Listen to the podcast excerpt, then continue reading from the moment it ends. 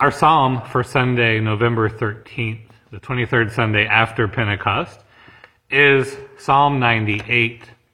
And Psalm 98 goes like this: Sing a new song to the Lord, who has done marvelous things, whose right hand and holy arm have won the victory.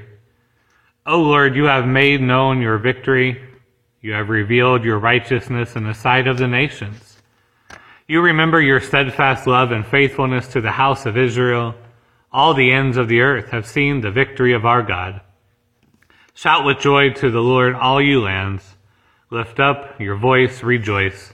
Sing to the Lord with the harp and the voice of song, with trumpets and the sound of the horn. Shout with joy before the King, the Lord.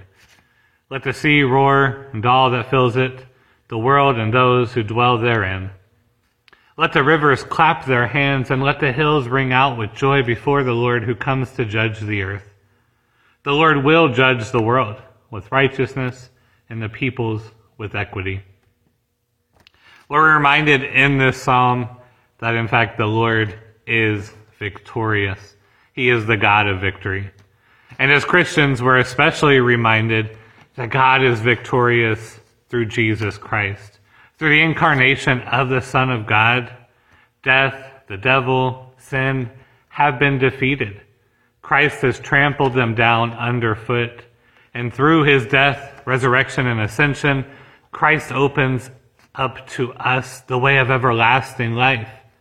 That is the way of eternal victory. And so we sing to the Lord.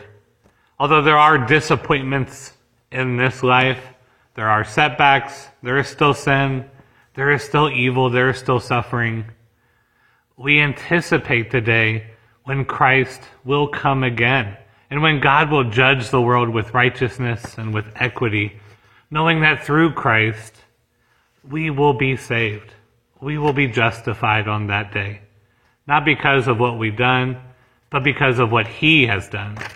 Christ has won the victory for us.